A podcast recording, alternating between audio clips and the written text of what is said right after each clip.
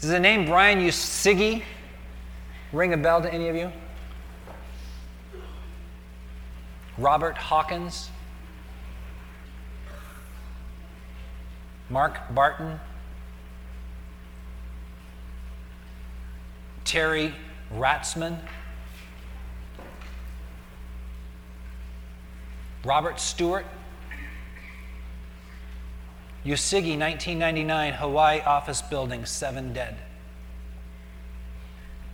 Hawkins, 2007, Nebraska shopping mall, nine dead. Barton, Ratzmann, and Stewart, 24 dead from those men. The Atlanta brokerage office, offices, you might remember that. 2005, a Wisconsin church service. And last week, Robert Stewart, North Carolina Rehab Center. Hmm. Friday, Binghamton, New York, 14 people dead. Saturday morning, Pittsburgh, Pennsylvania, they call 911. A man lays in wait in hiding and kills three police officers that show up. Saturday night, last night, Graham, Washington, five children between 7 and 16 were found shot to death in a mobile home park at the hands of their father, who then went and killed himself. In the past 30 days, 50 people have been shot dead in mass shootings and their aftermath here in the United States. I want to pray for those people and pray for their families. Lord Jesus, what is going on in our country?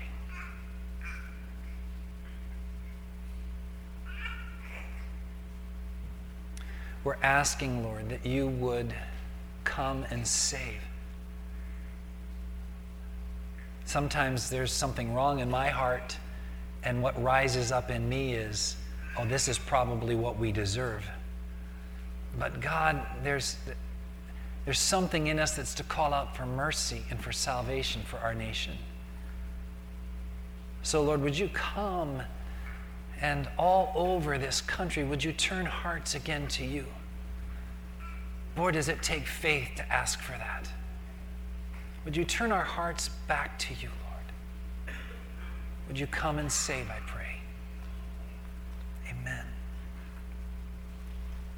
Now, although I, I don't want to make any direct link between those killings and the teaching that I bring this morning, still, I, I have to ask the question at what point will we as Americans say, it's time to do things God's way. I mean, how, how much more is it going to take of, of, of really the, the clear result of people disobeying God and turning away from God? How much more until we will fall on our faces and say, God, we're sick and tired of this. We want your way, God. Let your kingdom come. Let your will be done. Now, now, that is a big point because what I'm going to teach on this morning, for many of you, there will be something that will rise up and you'll say, I'm not going to do that. When we talk about what, what men are called to in marriage and what women are called to in marriage, there will be, I just know it, there will be within you, within many of you, a, a sense of rebellion that will rise up and say, No way. You may even get angry with me. You may say, Who is he to teach that? But I ask you, at what point will we as people say, Enough of our way? God, we've got to do things your way. G.K. Chesterton said, Many people reject Christianity not because they try it and find it failing but because they find it difficult, so they never try it at all. And when it comes to, to God's design for marriage, I don't think that people have turned away from God's design of marriage because they've tried it and found that it failed. I think they turned away from God's call on marriage because they, they say, that, that seems difficult. I don't think I'll try it at all. Now, I don't know when it started in the United States. You know, we, we put a lot of blame on the 60s. Some of you, that was your favorite decade, but I don't know if it was in the 60s or not. Um, but I know that as a nation, we've tried for a long time to have marriages our way. And within the church, we've tried to do marriages our way. And, and I say this not to beat anybody up, but it's, it's just the reality. But you know that statistically, there's no difference between Christian marriages and non Christian marriages. Like there, in, in terms of being salt and light, like that there'd be a stark, beautiful difference among the people of God in terms of, of what our marriages are like. It it ain't happening. So even within the church, it's been a long time that we've tried to do it our way. When will we come to a place where we're going to say, God, Cueste lo que cueste. That's a Spanish phrase. No matter what it cost. No matter what it cost. God, we see the end of trying to do it our way. And we're not going to go down that path. Let me read for you um, Ephesians chapter 5, starting with verse 17. And uh, I don't think I'm going to get much farther than that today. I was troubled all week with this message because I thought there is no way I can get that done in 30 minutes. So I'm not even going to try. And uh, we'll just leave it for another Sunday. But let me introduce this at least. This is uh, God's design for marriages probably one of the most fundamental passages on marriage in the Bible. Like if if you want to get a marriage right, this passage you've got to know. Okay? And it's interesting that this is one of the most disputed passages on marriage in the Bible. But I want to start in verse um, in verse 17. And I'll explain in a little why I would want to start in verse 17. By the way, uh, this is this is the kind of teaching where our Christian faith becomes very practical. And I'm really glad for that because it keeps our faith from being just some kind of, you know, like they used to say, pie in the sky thing, you know, just kind of like theory. I'm thankful that it becomes practical. But I'm also thankful because it gives us hope. Because I want you to know that every time God commands something, it's because He intends to do something in that area. And so when you feel hopeless, return to God's word, to God's like recipe, to God's description of righteousness for your marriage. And what he asks of you, he's fully willing to help you get there. Okay? So hopefully this will bring you a sense of hope. Uh, 517. Therefore, do not be foolish, but understand what the, Lord, what the will of the Lord is, and do not get drunk with wine, for that is debauchery but be filled with the Spirit. Addressing one another in psalms and hymns and spiritual songs, singing and making melody to the Lord with all your heart, giving thanks always and for everything to God the Father in the name of our Lord Jesus Christ, submitting to one another out of reverence for Christ. Wives, submit to your own husbands as to the Lord. For the husband is the head of the wife, even as Christ is the head of the church, his body, and is himself its Savior. Now, as the church submits to Christ, so also wives should submit in everything to their husbands. Husbands, love your wives. As Christ loved the church and gave himself up for her, that he might sanctify her, having cleansed her by the washing of water with the word, so that he might present the church to himself in splendor, without spot or wrinkle or any such thing, that she might be holy and without blemish. In the same way, husbands should love their wives as their own bodies. He who loves his wife loves himself. For no one ever hated his own flesh, but nourishes and cherishes it, just as Christ does the church. Because we are members of his body. Therefore, a man shall leave his father and mother and hold fast to his wife, and the two shall become one flesh. This mystery is profound, and I am saying that it refers to Christ and the church. However, let each one of you love his wife as himself, and let the wife see that she respects her husband. Boy, there is so much there. Without even getting into the details of the text and definitions and, and all of that, there are a couple lessons that just from like that quick reading of that text we can pull out. The first is um, your spirituality must show itself in your marriage. Okay? You might want to write that one down. Your Christian faith must be reflected in your marriage. You say, Where did you get that? Well, it's interesting. You all know that the New Testament was written in Greek, not in English. In the Greek, there's some controversy on when this sentence that starts in verse uh, 17, when this sentence ends. It's not really clear. And you see how you have that break between verses 21 and 22? It's not really clear that there's a paragraph break there, nor is the sentence complete. The reading of this verse sounds in the original more like this. Um, verse 18, and do not get drunk with wine, for that is debauchery, but be filled with the Spirit. That's the imperative, that's the command. Now, everything that flows from that are called participles. What that means is they are the how to. They are the demonstration. So the command of God is be filled with the Spirit. Then what does that look like? You can see them. they all end with ing in my translation. Maybe they do in yours as well. Addressing one another in psalms and hymns and spiritual songs. So be filled with the Spirit. You say, well, how would I know that I'm filled with the Spirit? It's going to affect my speech, the way I talk to other people, my my language is going to start to get filled up with the Bible.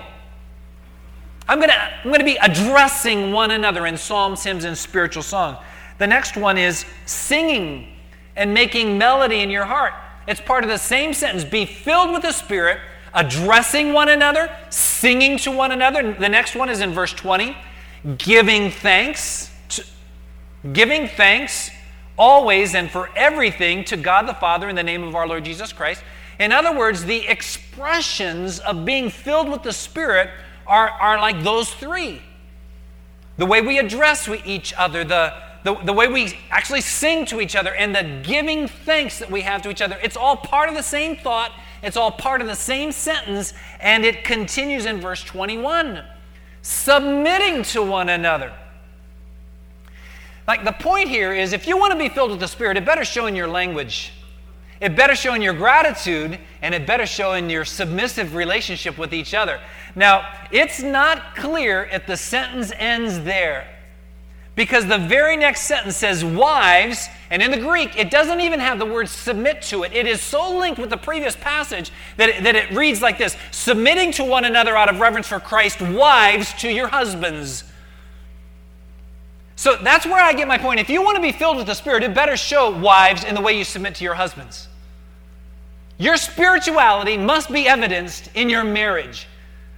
God is fully committed that your faith gets worked out practically, dynamically, visibly, observably in what is most precious in your life. Now, again, don't allow that to be a burden to your soul, like, oh man, I'm really bad in my marriage.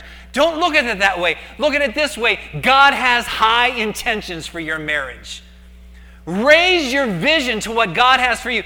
He desires that your marriage would be spirit filled, What that means is, in the same way a drunk person is controlled by wine and all of their actions are evidenced by wine, your marriage has the potential that in everything it would be governed by the Holy Spirit. It would look like the Holy Spirit. You would talk like the Holy Spirit. You'd see the power of God and the power of the Holy Spirit in your marriage. That's the purpose of God. Your spirituality must translate into practicality in your marriage. Now, there's, there's one other simple teaching that comes just by reading this passage, and, and it's the order that I find in it. Now, there are some that believe that this, although the sentence does not continue from verse 17 all the way until chapter 6, verse 9, clearly the thought does. And being filled with the Spirit that it talks about in 517 is evidenced in now a series of relationships. Okay? So the first one is, is uh, marriage. The first one that he specifically describes is your marriage. Your spirituality will impact your marriage. What's the second one? Just keep on looking in the text. Your parenting. What's the third one? Your work relationships.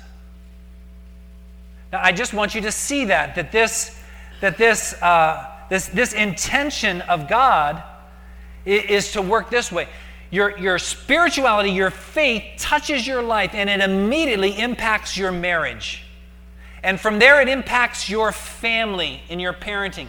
And from there, it impacts your workplace. Those are three key places that God wants to touch your marriage, your parenting, your workplace. That's where your spirituality should most be evidenced. Of course, there's nothing really sadder than to talk with people who know Christian people outside of church. Did you follow that? It'd be like you know, when you talk to a friend of someone that goes to church, and it's happened to me before, like I, I'll say to somebody, Oh, yeah, that person goes to our church. And immediately they get this look on their face like, oh, all right. I know what your church is like now. Ouch. It's because our spirituality, or like when children hear something about mom and dad at church and then they roll their eyes because they go like yeah like i wish they lived that happy at home. You see our faith has to translate into what is most practical. And and there was a teaching that you received once that we should view our lives in concentric circles. All right? God touches the depth of your heart that flows into your marriage that flows into your parenting and your family, that flows into your workplace.